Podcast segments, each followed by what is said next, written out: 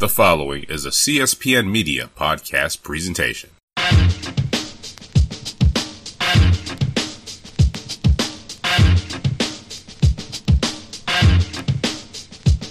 You are listening to a special presentation of Know the Score. I'm your co host, Tyler Ball. You can find me on Twitter at T A B A L L number one. And I'm here with my co host, Don Delarente, Twitter Don Delarente. And of course, you can always contact us through the KTS pod on Twitter via KTSPOD.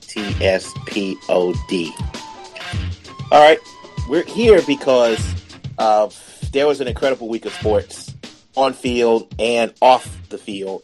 And uh, tonight we're going to cover what happened off the fields.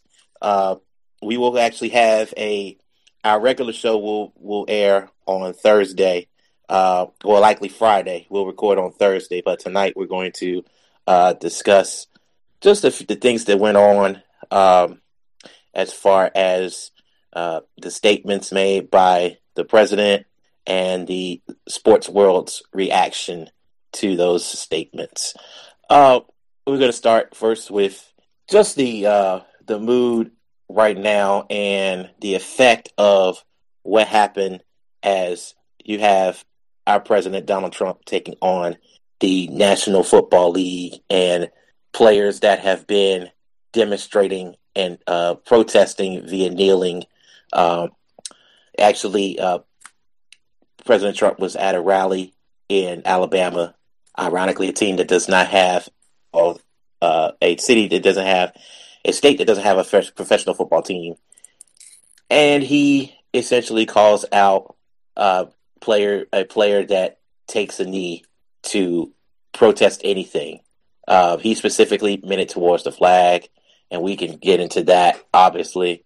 But you know, he actually called any player who does that an SOB, and an owner should be uh, willing to fire him on the spot. See, that drew a enormous amount of applause, and several exceptions were taken to it.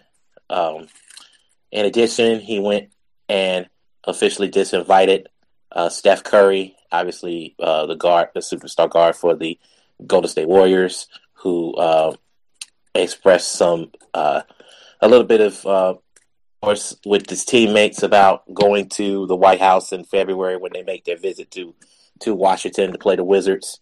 Uh, actually jumped the gun and went ahead before the team was able to meet. He just basically said that because Curry is hesitating on the invite, uh, they're uh, they're not welcome.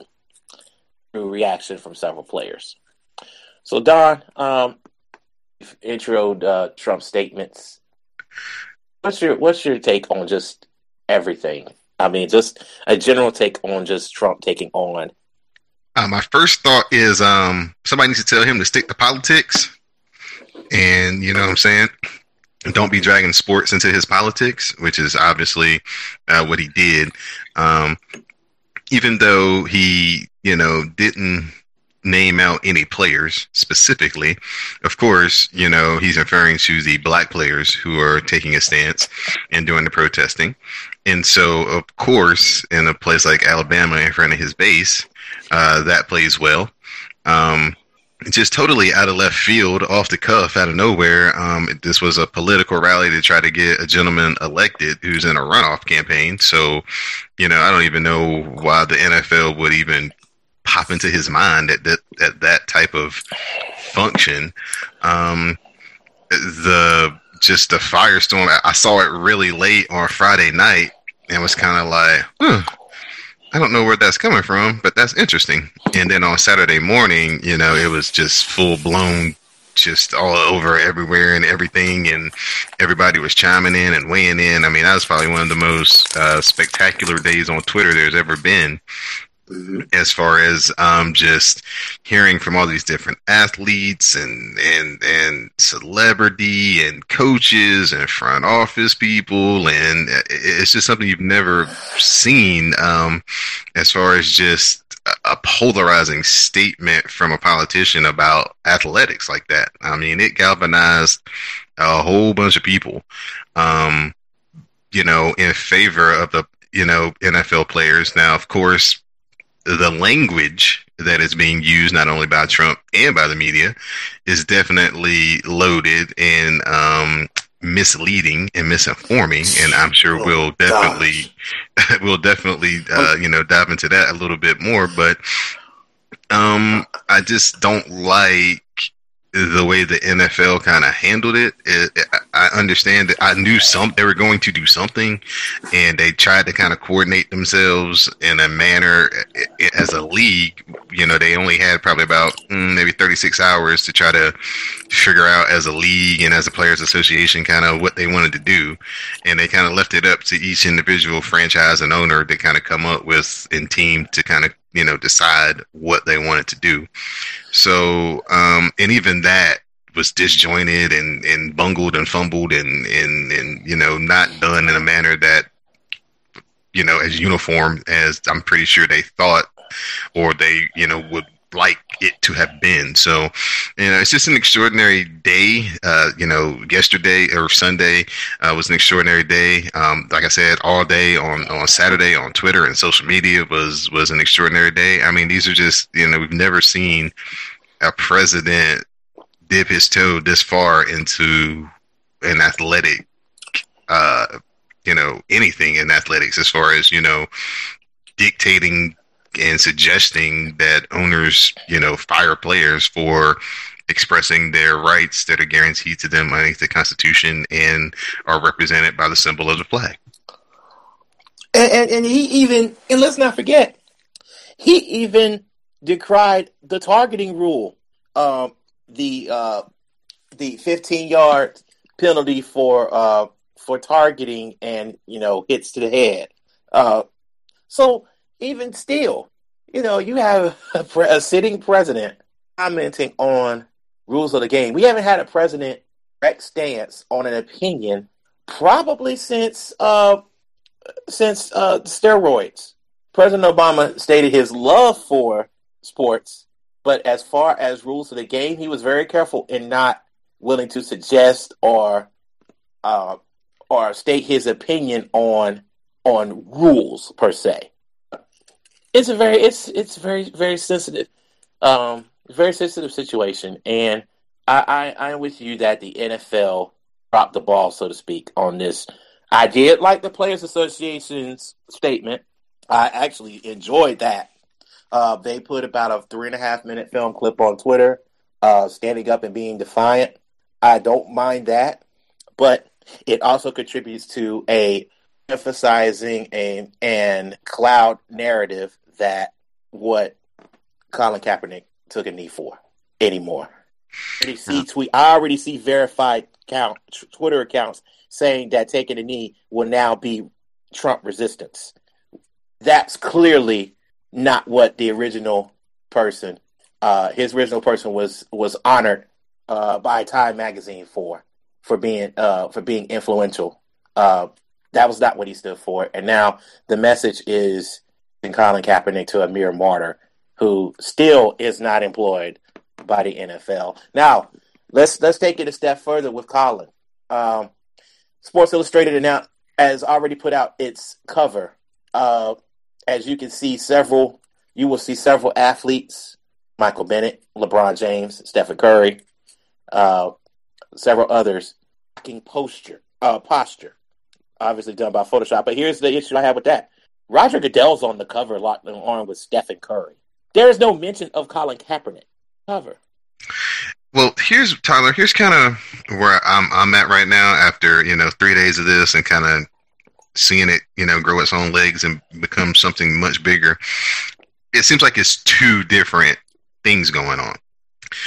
The NFL used a lot the word unity and just about every team that released a mm-hmm. statement, that made a statement, mm-hmm. everything came out as we want to show unity. We want to show unity. We want to bring ourselves together and show mm-hmm. unity. To me, Sunday was just a single day where the whole NFL just said, "Hey, we're not gonna let you tell us what to do, and we gonna act opposite to what your statement was." So the unity, agree. It's mm-hmm. so the unity, specifically Jerry Jones, right? So the unity of it was the owners who you know, are billionaires who said, "Hey, we're not going to get pushed around. We're not going to be told what we need to do." To these players who you know generate our money and and and are the you know reasons that we're well known and stuff, so it was a brushback to his, you know, hey, this is what you need to do to these people who are out of line. And so I feel like the NFL just took Sunday to kind of show up Trump in a way to say, hey, look, our whole league is against what you said, from the owners to the players to the front office people, only because you're trying to use your pulpit to force us to do something, and, and we don't have to.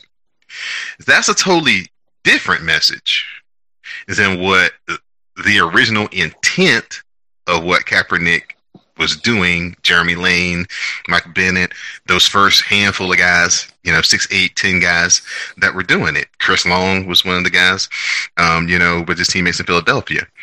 We've got two different quote unquote protests going on. We got just the protest of Donald Trump and his language against the NFL that brought all those different owners together to say, oh, we got to do something. And oh, now I guess it would be a good time to let our players demonstrate this versus the whole original reason that this started and what the message should be and where the media is at fault with how they cover the kneeling my thing is the rhetoric.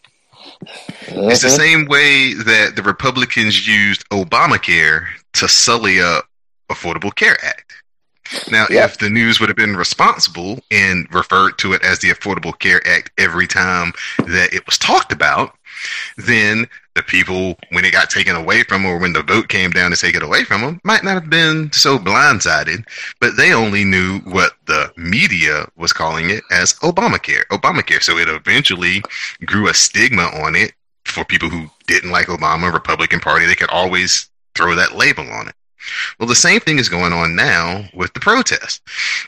Every time you hear a news outlet talk about the players kneeling, they always say uh, protesting the national anthem or protesting the flag. And that is not true. And the more outlets that would actually say, hey, the NFL players taking a knee protesting, you know, racial injustice, inequality, and oppression, if they would say that every time instead of copping out and saying, oh, it's a national anthem protest, then maybe we could have a clearer light and not so many people up in arms because of course it is so sensitive to everybody about the flag and the national anthem and what it means and what it's supposed to mean and what it's supposed to represent.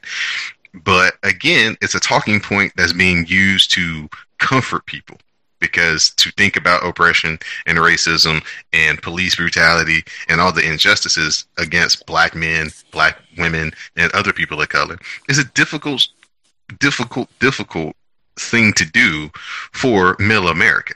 You know what I'm saying? They, that's not that's not something they want to think about or want to actively nope. Um, look at themselves and reflect upon themselves and say, "Hey, we're being complicit and we're being uh, account. We're, we're we're letting this these actions take place. We're accountable because we're not speaking up and we're trying to speak down upon these people who are." I mean, you know what I'm saying? There's no violence. This isn't a Charlottesville uh, situation where people are losing their lives and there's being property damaged and and and and harsh words and harsh feelings. It's a minute and a half of guys saying, "Hey, the country has some things that it needs to live up mm-hmm. to, and we're trying to bring awareness to it through this single action." It's it's not even the oh my gosh, it is so frustrating. This is another another thing about Twitter too, and other forms of social media. You actually have sons and daughters going up against their parents in discussing how this issue. Um, you have people under various accounts, some some hidden clearly, clearly to you know just to troll it, get get obtuse tweets out there. But then you have people that are really to the issue, tell them that are have been out and out saying that they're that a knee is not making a protest against the national anthem or the flag is to bring attention of the is to bring attention to the atrocities that are going on in this country, and they can tell them until they're blue in the face, and people refuse to get it. It is sad to see. It's it's um it's so it's ridiculous. Um, the unfortunate. Oh, go ahead, Todd. Go ahead. Go ahead. Okay. Um, I would rather, to be honest, at this point, um, I'm resign- I'm already resigned to think that Colin Kaepernick may never get a quarterback job again. Um, I'm resigned to think that even though we have seen some of the worst quarterbacking already in these first three weeks of the season, um, I'm, I'm inclined to think there has to be something very drastic for Colin Kaepernick to play football again, and it's not. It's even bigger than that. That the NFL and the Players Association maybe not necessarily have done it, but there was just so it was just so disjointed. The player, the you know, the taking the players taking a knee, the players choosing to stand, the players being vocal about both stances. It, it wasn't united, and now the media are pushing this as as united. That's crazy because it's it is not true. Right. True at all. Look at Pittsburgh, for example, and that's that's a obvious reference. Uh, you know, uh, Mike Tomlin held the team in the locker room or in the in the tunnel, but you had uh, Villanueva, their uh, their their uh, tackle, you know, who's who's happened to have served three tours in Iraq, in front, outside. He stands outside, not on the field, but he stands outside and and and, and salutes the flag, and he's got a photo op. And now his jersey is the number one selling jersey virtually overnight on top of that, he's now being billed as billed as a hero for a side that he vocally has said that he didn't he doesn't even want to be on. Right. He chose to stand outside. Well, I and, think, uh, and he, you know, he, he even said he threw his own team under the bus un, unintentionally. Mm-hmm. Well, the thing about it was, I think, kind of Mike Tomlin might have kind of the statement and the um, act of it was very good. Comes out nice in the media to say, "Hey, my team's not going to even you know be on the sideline. We're going you know stay in the locker room, or or you know in this case they were um, in the tunnel." But I think him by him doing what he did, he didn't really get a temperature of his room first. He just kind of declared, no. "Hey, this is what we're going to do."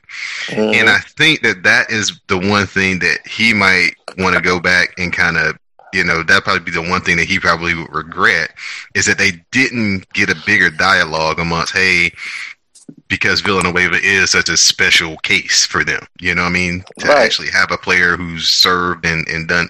And then, you know, you may have some players who want to kneel, some players and, who want to lock arms, some players and, who don't want to go out, some players who just want to stand in the tunnel. So you've got, you know, four or five different um, scenarios that you know it's 53 guys in there and coaches and, and stuff. So you know it's like 70 people. So everybody's got a different way that they want to that they want to do it. They just they just know that we got to do something.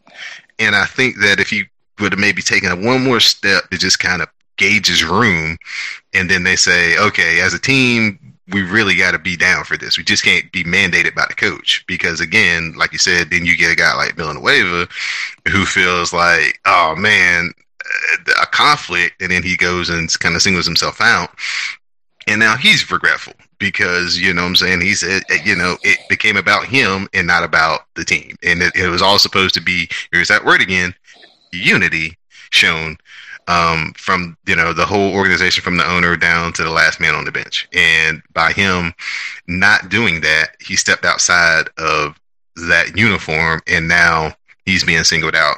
And that's kind of against the whole merit of football. You know what I'm saying? That's the reason why they police the guys to make sure everybody looks the same. That's why they police the guys that, that you can't wear colorful socks. You can't wear nothing on your helmet. You can't have extra this or extra that because football is a game where everybody is supposed to look the same, act the same, be the same.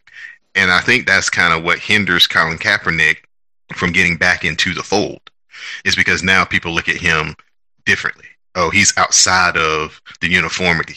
his hair is too big. His knee taking is drawing too much attention. They want us to talk about football is all about, you know, you always hear, we don't want any distractions. This person is a distraction. We can't take on this player because his past, he may be a distraction. It's a bunch of crap. Right. You know, But that's the, and you have to remember that this is a whole football, this is the culture of football from the time you're, Mhm. you know, 10 years old all the way until you retire. And that's the reason I think that the football players themselves have had a difficult time navigating this because they're taught to not rock the boat. To hey, this is the program. You go with the program. You you don't if you don't like it, you figure out a way to make it work. If the system doesn't fit you, you figure out a way to make the system fit you. You don't go trying to change the system.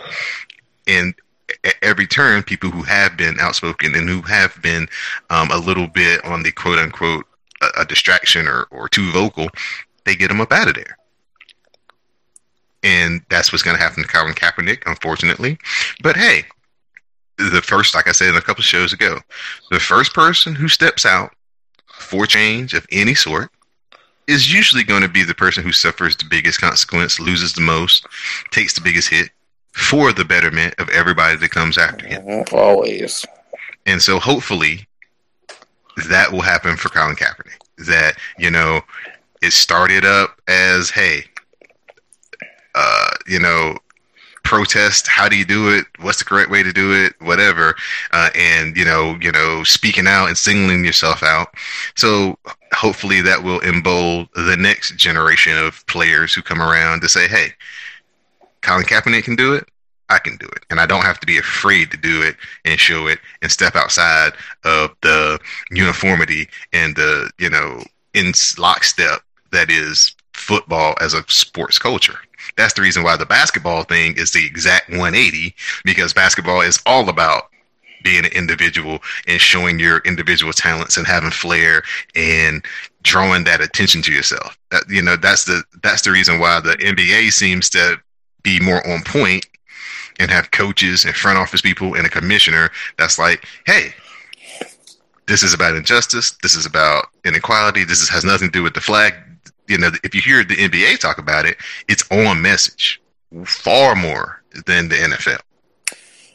Um, let's look at some individual. You know, we've already take, taken a foot at some individual uh, and team statements, but let's talk about the big, the one that's actually going to have the most impact, and that's last night. Jerry Jones and the Dallas Cowboys. Very interesting elements to this. Uh, number one, although they were on the road, although they were on the road, and they, well, really not, you know, really on the road, but not really because they were in Arizona. So they played a bunch, a bunch of Cowboys fans typically buy up the tickets in Arizona because that's a easy, that's a, one of the easiest games to get to. So essentially, they were in front of a, a lot. They were in front of their home crowd away from home, and Jerry, instead of the players' shoes or doing it on their own, as a team, they decide so anthem is played, knee, Jones included. Then they stand up and take with their arms locked. They stand for the anthem. So in turn, they kind of did the two. So they, so let's say, let's give them the benefit of the doubt. They took the knee for the. I know this is a stretch. They took the knee, let's say, for the Colin Kaepernick inequality oppression part, and then they stood up and locked arms and showed the unity to, you know, deface Trump and his comments from Friday. But Let you know, uh, that's the optimist view of of it. And I'm going to give you the pessimist, or another word, or some say the real view of it. Jerry Jones, coming the story, is that's what Jerry does. Jerry is now going to be lauded as brilliant because number one, his team's the only team that did it. Number two, they're the Dallas Cowboys, so it's going to get a bunch of coverage. Number three, it's Jerry, so he's going to be billed as a hero. And number four, it now the narrative that it's it continues two narratives. It's going to be now that the uh, the team whole team taking a stand, or, well, taking a knee is going to be the whole trend of resistance, but it also supports folks standing and locking arms, which is the weaker version of the of Colin's protests. So so not only so now you've doubled down on the effectiveness of what Colin Kaepernick did because it's going to be more of it's going to be more talk about this stance that the Cowboys took. Mind you, after said to the media that they weren't doing anything. They say, and and on top of that, Cowboy statements related to Kaepernick have been on the adversarial side, particularly Dez Bryant, who who doesn't even want to talk about it. So, well, I, I think that has a, this has a, a terrible effect, I believe, on on on what Colin tried to start. I think right. it's it's it's martyrized uh, Colin, and I think with Sports Illustrated's article tomorrow, I think it's going to even make uh, Kaepernick even more well, even more of a martyr. Well, it's a beautiful swerve by Trump. I mean, if if you just look at it from a you know take your feelings out of it and just kind of with the way his you know presidency has been going, things going on in the country, you know, North Korea and the rhetoric going back and forth, not being able to pass uh, any legislation uh, concerning health care or tax reform or any of that stuff. So, you know, he's been president for like nine months and nothing's gotten done. Everything's pretty much the same. So he's got to get the hounds off of him. You know what I mean? So what better way than to, oh, I can turn my focus on these rich black athletes and in front of my core base of folks that got me elected. Yeah, that's going to play good. So let's get them talking about that and riled up against the athletes that they watch for entertainment, and that's all that they, you know, have to use for them for. They don't care about what happens to them personally outside of, you know, the 60 minutes on the field. And uh, you know, I can get, I can use my Twitter account to keep furthering my narrative and pumping out, you know, tweet after tweet after tweet after tweet about, you know, what's going on in this game and that game, uh, all on Sunday. So now people aren't talking about what they should be talking about as when it comes to Trump. They're talking about what the NFL is doing they're, and, and, and how they're reacting to what he said and how now he's taken the, the taking the, um, from being the, you know, all about you know Black Lives Matter and injustice and oppression, and now they trying to say, oh, now that's how you resist the um, administration and, and, show your, um, you know, show your displeasure with the way our country's being run, and that's the reason why I said the way that I'm looking at it is Sunday was just the NFL trying to come together and throw Trump a middle finger.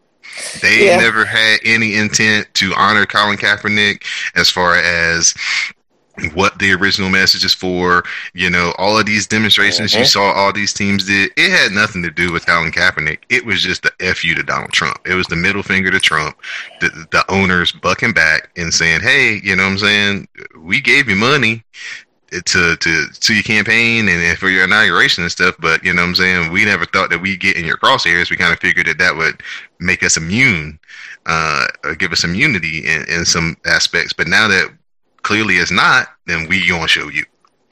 And, and you know, it's it's funny because on that narrative, uh, you had several people speak to that. Uh, one particular supporter was uh, was Rex Ryan. You know, he went on public on NFL Countdown. You know, his comments uh, saying that he was held disappointed. You introduced Trump at a rally. You're a Trump supporter. How do you miss this stuff? How do you miss the things that he said leading up to the campaign, but yet you endorse him? I don't get it. And that's why he was met with the faces that are now memes from from uh, Woodson, Moss, especially Randy Moss. They looked at him like like, are you out of your mind? How can you miss that? I, and and this and this is what's about our culture, media, and several of the athletes how are these people that when we're shouting and shouting and shouting about police brutality, injustices, it's not just these superstar, superstar, uh, I could say it, white, white celebrities or, uh, it's the general public that comes out and says that, well, uh, because you make X amount of dollars here, you know, or you you bet you're a billionaire, so how are you oppressed? Uh, worse, we pay your salary. Or Chicago, what's going on in Chicago? I am so sick about the word Chicago that I can't even watch a Cubs game right now because I have to hear the word Chicago. It's ridiculous. and you just have people just have their heads in the sand over this, and it's just it's it's just not fair. Well, Tyler, I learned a valuable lesson. I think it was 1990, 1991. Mm-hmm. Video came out. Police officers using excessive force, clearly, right there on video. Seven Yep. minutes. Yep, Come a year later, come to the trial, not guilty. and they said not guilty. And as a 10 year old child, I asked my mom, I said, Mom, how can that be? It's video. It's on. It's not like they didn't see it. It's not like it was a he say, she say scenario. We all saw it. How can they still not be guilty? And my mother just said, Hey, son, things in this country aren't always fair for people like us. And that's kind of never left me Mm-hmm. as far as when these things happen. It's it, it's just it's never fair. It's never been fair for people like us, regardless of Nope. What they have on video, what they have on audio. No matter if you have your hands up, if you have your back to the people, there is a consensus and a mandate. It seems right now that hey, we're not convicting no police officers for killing no black person. It's just not going to happen because it's happened too many times and nobody's suffering any consequences from it. It's it's you know the old Chris Berman. Uh, you know, once is an accident, two's a two's a trend, and three is a problem. We well, well, well, well, well, well past three Right, age of the game. I mean, heck, right. heck, that So happened. That was Rodney King, and Rodney King is already, you know, we already twenty. Oh, we're almost 20, thirty years past Rodney King, right, almost. So and he- and here's and here's the real issue, and it's been the issue at any point. I don't care if you're women, black people, gay people, but especially black people. Everybody has a problem with how you protest. You march in the street, it's a problem. You take a knee, it's a problem. You scream and yell, it's a problem. Well, okay. How about somebody come out and say everybody's everybody's all in agreement? Hey, everybody's got the right to protest. Everybody should be able to protest. I just don't like how they do it. Well, how in the hell should we do it? Because we've been trying for 500 years and we still can't find a way that's appeasable that will make people stick to what it should be about. And I and, that's the most difficult part of watching this go down and watching Colin Kaepernick's actual message become farther and farther from what the talking points are. Maybe you know, maybe it would be a great help for Colin Kaepernick himself to come back out and speak, and and maybe hold a press conference or or, or give a media you know availability five six seven minutes. Maybe he have a prepared statement, take a few questions, because he's getting whitewashed, and I don't want that to happen to him. I want him to be able to be the central figure that he's been for this cause. And I, I just missed it. Uh, that uh. Um, you know, I, I I'm the son of an MLK pallbearer. It's, I live in Greensboro, North Carolina. I attended North Carolina A&T State University. Matter of fact, uh, we just honored the grand one of the grandsons of the Greensboro Four as the National Defensive Player Player of the Week. So, what racial tension is in this city? I've grown up around it all my life, but to see could possibly be next door with a with a Twitter account and just spewing such ridiculous rhetoric. Another per, a person who's considered a hero in my town, John Isner, called Colin Kaepernick's stance pathetic in Greensboro, just around the block from where I live now. Privileged community, privileged high school that he played tennis against come from the black community. To not understand being a Greensboro resident, for him not to, for him to not even identify with what's going on, and he being a being a resident of Greensboro, North Carolina, it just it just sickens me. It, it's it's sad. It's really really really really sad. right, and Um, the less informed you are, I think that the less informed you are, the media isn't helping because again, like I said before, the media is out here framing it very wrongly. And so if you just go off of 90% of your news outlets and your media sources, you're getting misinformation. Shep Smith from Fox News was oh, yeah. one of the few people who was like, oh, hold on, let me stop you right there. They're not protesting the flag or the anthem. This is not what this is about. We're losing the focus. The focus is on police brutality, oppression, and injustice. And this is like one of the forerunners on Fox News. So when, you know, one of these people can actually take a step back and refer to it in the right way on that particular channel, is no need. It should be very easy for every other local news outlet and major news outlet to just state the facts. If you just state the facts and say, hey, they're not protesting the anthem, they're not protesting the flag, they're protesting the right things, the inequalities and things, I think it will soften because like I said before, the ideals of the flag and all the stuff that's wrapped up in the patriotism of the flag is a hot button issue for people. And, and if you're misinformed and you think that that's what the people are, you know, taking their action against, then, you know, there's going to be that negativity. But uh, everybody in the in the in the country at some point or some or at some point or some other has been done wrong.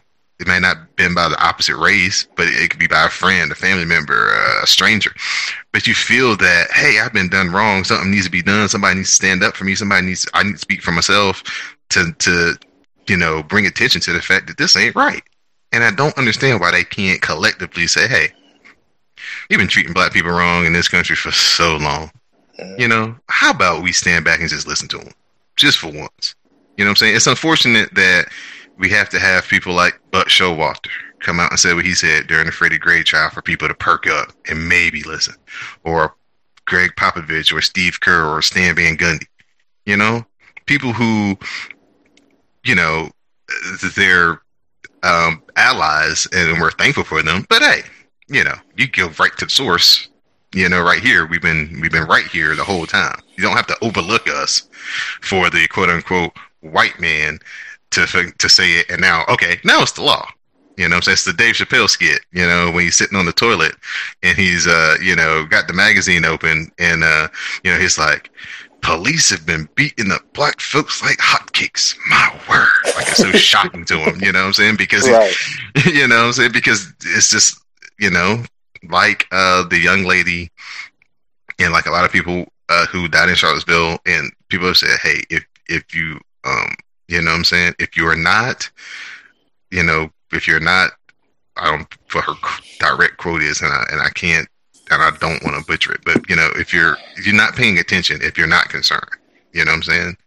And it's just it's just a weird weird time right now in just the country where you know things that are supposed to bring us together, which are our sports and which are our teams and and our rivalries and our dislike for the Cowboys or the Redskins or the Steelers or the Ravens or the Browns or whatever, supposed to be our one thing that that says, hey, these three hours we can get together and we can all root and cheer for the same common cause. And for a few hours you know we on the same team. And now with trump's words and, and his actions you know he's even taking that away from from the country so. Right. Mm-hmm. Yeah. It's you know uh, just to elaborate on a little the uh, between uh, the nfl and let's say basketball. NBA has been active uh, protesting police brutality. Yeah, you could say they were actually at the forefront even before Colin Kaepernick took his knee. And, and, we have to also remember the NBA has more experience with this because they had to go through the, you know, Abdul Rauf Mahmoud. Situation mm-hmm. back in the you know early '90s, where he did a thing similar to what Colin Kaepernick is doing, where he refused to stand for the flag and um, you know as a protest to the way that black people were being treated, and you know they instituted a rule where you have to stand, and so when they instituted the rule, he complied, but he just turned his back, mm-hmm. or or sat in the locker room, or right. he raised his hands and and prayed, right, as a as a uh, as a converted Muslim. Right. Uh, and eventually, he was blackballed. And you know, I had someone come in my mentions try to break down all of the, the, the stats and stuff to say that he, you know, he played. Well, there's more than one ways you can you can cut a person out of your plans so he was on from a playoff team, then immediately shipped out to Sacramento. You know, playing time decreased year after year until he was eventually uh, eventually out of the league and eventually had to go play overseas until he uh, you know until he ended his career for a while until he uh, came back uh, for the big three and he's actually speaking again he's speaking up again uh, showing his support for cap for uh, Colin and it's just it's just interesting that the NBA you know with its with its players that have been known to take stands I mean we had we had Craig Hodges uh, winning the championship with the Bulls and showing up in a dashiki with a list of things for George Bush to uh, to discuss about issues going on in the community in in the black community out of the league next year. Um, I believe that there are several players that that sacrifice to speak up in their communities and have been uh, ostracized. It's going to take people like LeBron's of the world, the Kevin Durant's, the you know the superstars who have an immense value immense in their communities and be and be you know and have their message carried out by the community by the media uh, you know the player players tribune you know now that that's run by the media there's a platform there to to, to have things to be said uh, ways now that players have become more empowered one of the positives that i can reflect on as this happened again i'm not with the whole nfl being unified the, the you know this is this is big. It's like no, it's not to me because they're not unified. That want to express themselves and were denied that opportunity. Yeah, that's the, just binding together. That's just binding together to to please. Even mm-hmm. in Jerry in Jerry uh, Jones's statement afterwards, why not? Why take a stand a certain stance when you know that sixty percent of the people are going to be upset with you? Maybe it's mm. not about that. It's maybe it's not about that sixty percent, but it's about the forty percent who feel marginalized. Mm-hmm. Could be, you know, could be wrong, but I think I, I think there's some support there. Well, as um, you know, many people know, and many people have said, it's not supposed to be comfortable. It's not supposed to be something that makes you feel good when people protest. It's supposed to make you feel uneasy. It's supposed to make you reflect and think, hey, am I doing right by this particular group of people who feel marginalized? It's supposed to create some shame in you.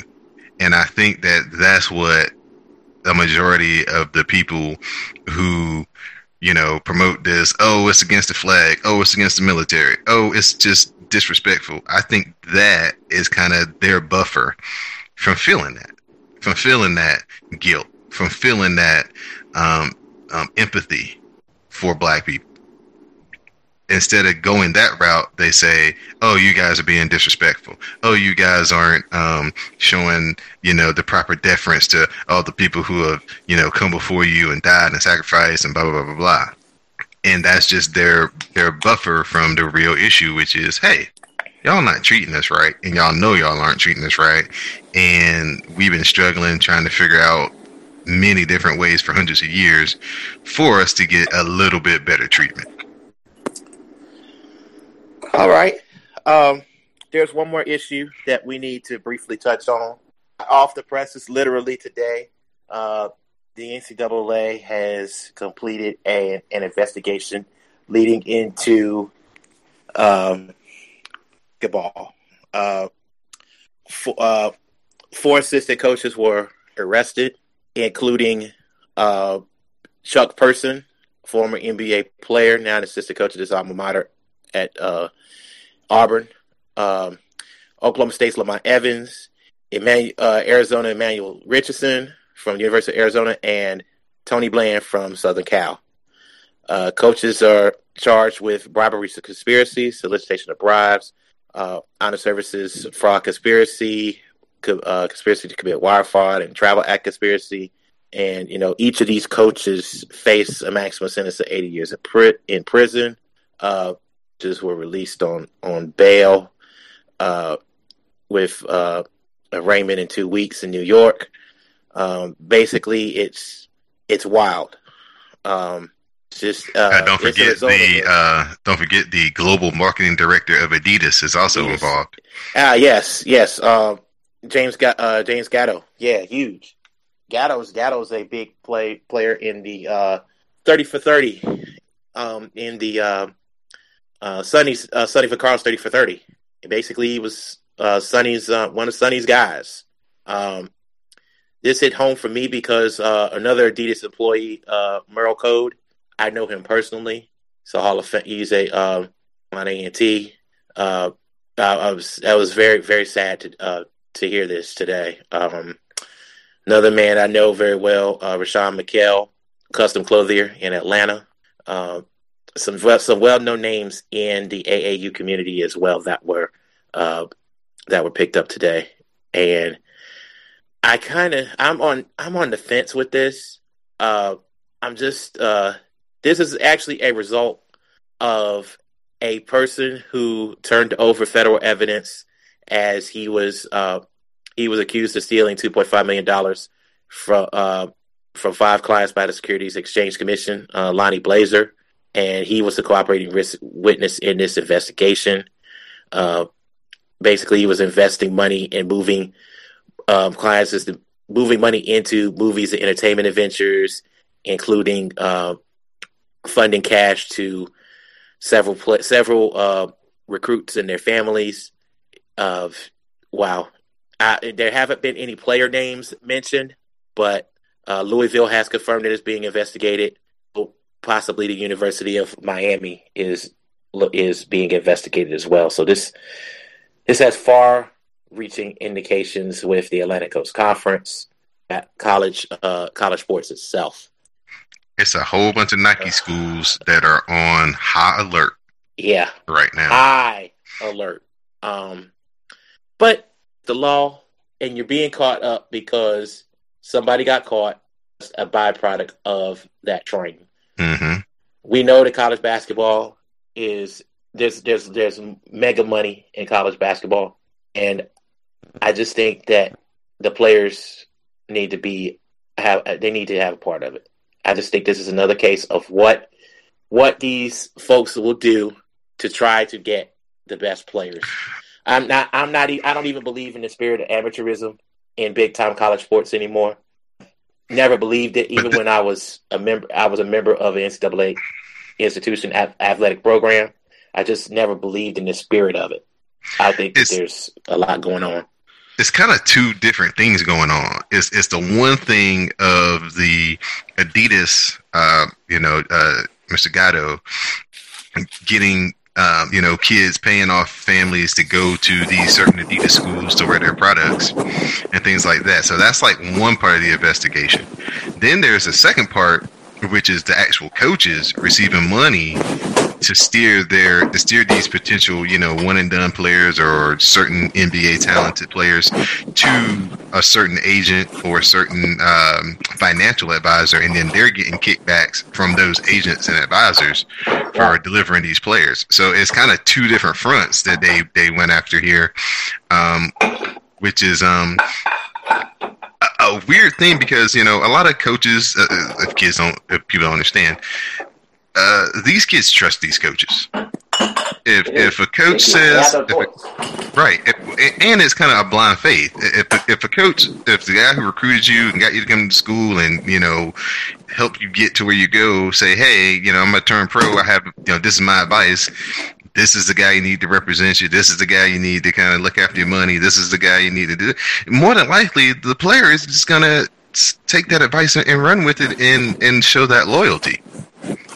So it's, it's, it's, you know, these coaches are just taking advantage of the trust and the and the vulnerability and the na- the naivete of these athletes who are, you know, trusting them to, to advise them and, and guide them towards, you know, getting into the professional ranks. And, and it's just unfortunate that, you know, it, it, it has to come out this way and, you know, so many um, programs are going to be affected by it. I mean, you know, this is one of those things where, you know, college basketball could be forever changed and how everything works, depending on if, like, let's say a year from now or six months from now, a whole bunch of high profile Nike schools get caught doing the same thing. Because you know, it's just not these, you know, 10 schools that are pulling this scam. If those 10 schools know about it, then there's probably, you know, 210 schools that, that, that know about it. So, which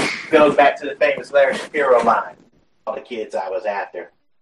Mm-hmm. you know, Shapiro is the is the whistleblower that got the University of Miami in um, probation mm-hmm. with, uh, with players agency. He said, "I didn't get every kid we recruited." So other schools were, you know, impl- totally implicating that other schools were, were in on it too. And I think that this could be, like you said, this could be the start of something really, really, really big. And, and, it just goes to show you that the, the losers in all of this. Right, right. And I mean, look at look at look at what happened to uh, got look what happened to the Fab Five. Their their memories are their memory is forever tarnished, mm-hmm. and it's and it's unfortunate. As much money as those schools made off the bat, as Michigan made off the Fab Five, and now, they only not only that, but the Fab Five can't even be recognized anymore. Right. You know, uh, uh, it's it's just it's sad. Well, hopefully, at this point, this will maybe open up the ability for the process of them to just say, "Hey, you know, the best way to end corruption in this sport is to figure out some type of stipend, some type of payment, mm-hmm. some type of yep. you know, something. I mean, if kids are smart, I think they get. I think it's up to sixty-five or seventy dollars when they go on the road for per diem. Most of those kids go eat Taco Bell because they stay in really nice hotels. So a lot of those places have like you know breakfast and a couple of meals provided. So they go somewhere eat really cheap, or they all get together and eat, and everybody chip in ten bucks for what they get, and then they just put the rest of the money in their pocket. Mm-hmm so they yeah. can so they can have some type of, of of you know cash in hand and not have to call their mom or or do something you know outside of the bylaws what the NCAA allows. So so you know there's always been a a workaround you know for the kids not having cash. They just need to go ahead and just open it up and say, hey, these two sports make all the money. These mm-hmm. two sports deserve a bulk of it, and if there's any left over, we'll try to figure out how to give it to baseball and women's sports and all this stuff too. But well, I, there's plenty of money that handed out there. There, there, there are schools. There are schools profiting, or if they're not profiting, 10k in the red and a booster just cuts them a check. Operating the school, operating the budget is not an issue. You know, they offer the sports. Big time programs offer the sports. Mm-hmm and they can live off of the revenue sharing from the bowl, from the TV bowl games. Right. So, so I think it's very possible. I think that there's a stipend available. Available, and let's add another thing: allow the students, the student athletes, and I use the term in quotes, to be able to cash in on their likenesses, mm. to to advertise, even if they can't collect the money until they exhaust their eligibility. Put mm-hmm. it in mm-hmm. escrow, put it in a savings account, mm-hmm. but allow them the opportunity mm-hmm. to do that. Because quite honestly, you're promote those kids are promoting the university in we're a positive a, light. We're we're at a time. I, I, know next year that ACC network is starting. Mm-hmm. SEC network's been up and running for you know a few years. That you know Pac-12's got their own network. That's where the money should come from, right there because that's mm-hmm. billions of dollars involved in TV contracts to to show these kids in all the sports because you get ACC network. They're not just showing basketball and football; they're showing volleyball and, and women's soccer and and, and fencing and, and all types of things. You know what I'm saying? It's just not the major money making sports that are that are the contents for these various networks that have been popping up in the last decade for these um, conferences. And even if they didn't want to quote unquote take the money from the athletic budget, the ACC or SEC or whatever could take 10% of this big money they're getting off ESPN and say, hey, here's the payment. Here's the money for the, all the sports right here. Mm-hmm. And, and maybe that would eliminate some of the corruption and things like that. Um, I know one thing, uh, Louisville is about to be in trouble if it comes out that yeah. you know that they were really a part of this and and and you know apparently you know they were kind of the the main cog in a lot of what's going on here um it's going to be hard this, for this, Pitino yeah, to, really, to, to get past this one yeah this is this is just you know we can we can criticize the NCAA not necessarily NCAA but you know the feds actually getting involved in this more surprising to me than anything Usually the NCAA police is their own. You know, the feds already had a way in, so they didn't even go to the NCAA to investigate this. They right. actually did it themselves. Right. And, you know, that's big. That is actually really, really big because that shines a light on investigations and what they don't uncover.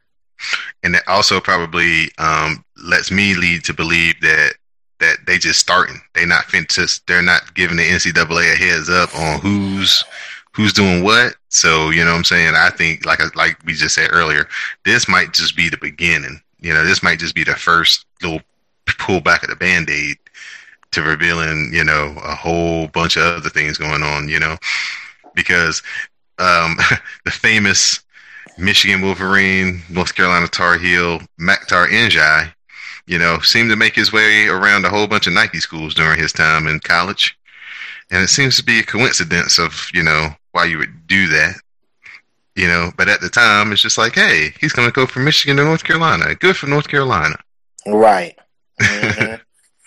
you know, yeah. but yeah, and, and, you know, not to mention, um, you know, the apparel, the, the, the the sneaker companies and things. At first, when I first heard about it, I thought it was maybe the coaches selling the the product, you know, secondhand you know, because you can you are allotted, you know, so many pairs of shoes and so many windsuits and blah blah blah blah blah, and then you get to reorder them again, like halfway through the season, you get to like mm-hmm. reorder up again. And I thought maybe the coaches yep. were kind of taking advantage of that and you know doing a thing on the black market. That would have been probably the the, the least of their their worries, considering what was uncovered. What what's what's crazy is I I know that I'm, I'm, I'm I know that happens. I, I do because I see some folks wearing exclusive windsuits that I know exclusively the coaches. So yeah, uh, you know, probably some throwaways or you know the old the old uh, one one piece of fabric rip, uh, turn it in and get a new one. Yeah, mm-hmm. Mm. You know, a lot of tricks of the trade there, but uh, right. But but but the, the thing overall is that I think that this is really, um, you know, you can be disappointed in in your people, but at the same time, worth all of this just to get that get that that particular kid. And a lot of people and and and, a lot of coaches will will say yeah, it's worth it because that kid can actually make that school a lot of money. Mm-hmm. Especially in basketball because you only got 15 kids to a team. Right. And you and you play nine. So if if, if you if he's one of your nine to the champ, if you get all the way to an NCAA championship or even into you know the the the, the take home bonuses increase and your share of the revenue increases per round in the NCAA tournament, you know that little risk that you may take, you're gonna get it back. Right. Not to right. mention if the kid goes pro. Right. Uh, right and, you know, you know, uh, medium risk uh, and usually uh, high reward. So there's going to be a question of morality, obviously, in this. But I think a lot of, honestly, I think a lot of people will, will bat their eyes at it. Just, just, just, just tripped up in the game somewhere. Yeah. I'm not yeah. going to take a, I'm not going to take a massive moral stance on this. I don't think I need to because I think the NCAA is is a racket. Personally, it's it's in it's in one of my personal top five rackets, along with uh, IRS and insurance and you know all of other straight profit, homie. Straight profit. Straight profit. Straight cash. Straight cash. Word to Randy Moss. Straight cash on me. But yeah, I, I just, you know, it's something that's going to be talked about. And then you're going to see the think pieces coming soon on the NCAA. We're going to talk about play, paying the players again. But mm-hmm. before all of that, just men that just happen to be, you know, caught up in the, the game of it all. And, and what's unfortunate is there's so many different ways that if they really wanted to, that they could generate the revenue to pay these players too. Because a lot of these colleges now are trying to, uh, you know, get alcohol sold. And I know that in the ACC, they have a rule where uh, they actually start ACC games for basketball an hour and a half early, just so people have the opportunity to come in and drink. Because once the tip off start, they stop the alcohol sales in the actual arena. If you're in a suite or private area, you have to keep your alcohol confined inside of there. But if you're mm-hmm. in general public, once the tip off starts, they cut the alcohol sales. So a lot of schools are trying to get that to at least go until halftime, you know, because it's profit for them. Let's and, talk about football. Norfolk, Norfolk State and HBCU sells beer. Unheard of. Unheard of. This they, they do it this year. Unreal. I, I, right that that sent shockwaves through the HBCU community because that's a resource that they, even though we've always had print advertising, we've always had, um, you know, we we've let them buy ads. Actually, sell beer at an arena was shocking, uh, or at a football game. On top of that, but yeah, that's huge. Mm-hmm. That's a mm-hmm. huge source of revenue. Mm-hmm. Mm-hmm. So, you know, don't ever let them fool you and say, oh, it's too difficult to figure out a system. No, the only thing that's difficult to figure out is once you get past football and basketball and maybe baseball, how much do you pay all the other sports underneath those people? That's the difficult mm-hmm. part. That's the part where everybody because you can't you can't split it up evenly because nobody else makes money. That's the whole point of mm. basketball and football in major college sports is they're the only two quote unquote revenue drawn sports. Like all the other sports that are on college campuses usually operate on half year scholarships where you pay for half of the year out of your pocket and then your scholarship covers the other half. The only, or you or your academic scholarship. Acad- right, right. So basketball and football are only two sports that provide you with a full quote unquote you know, ride as far as, hey, you're here, everything's taken care of. Your family just has to pony up enough money for your books and to get you back home during breaks basically, in, in food. And a lot of times, you know, uh, during the, the, seasons, the food is catered for the players. They, you know, nutritionists and all that stuff, so they, you know, can keep an eye on what you're eating and putting in your body. So they have a lot of advantages, you know, to making it happen. They just need to stop trying to hoard all the money for themselves and, and give it back. Yep. Well, that's going to conclude this special edition of Know the Score.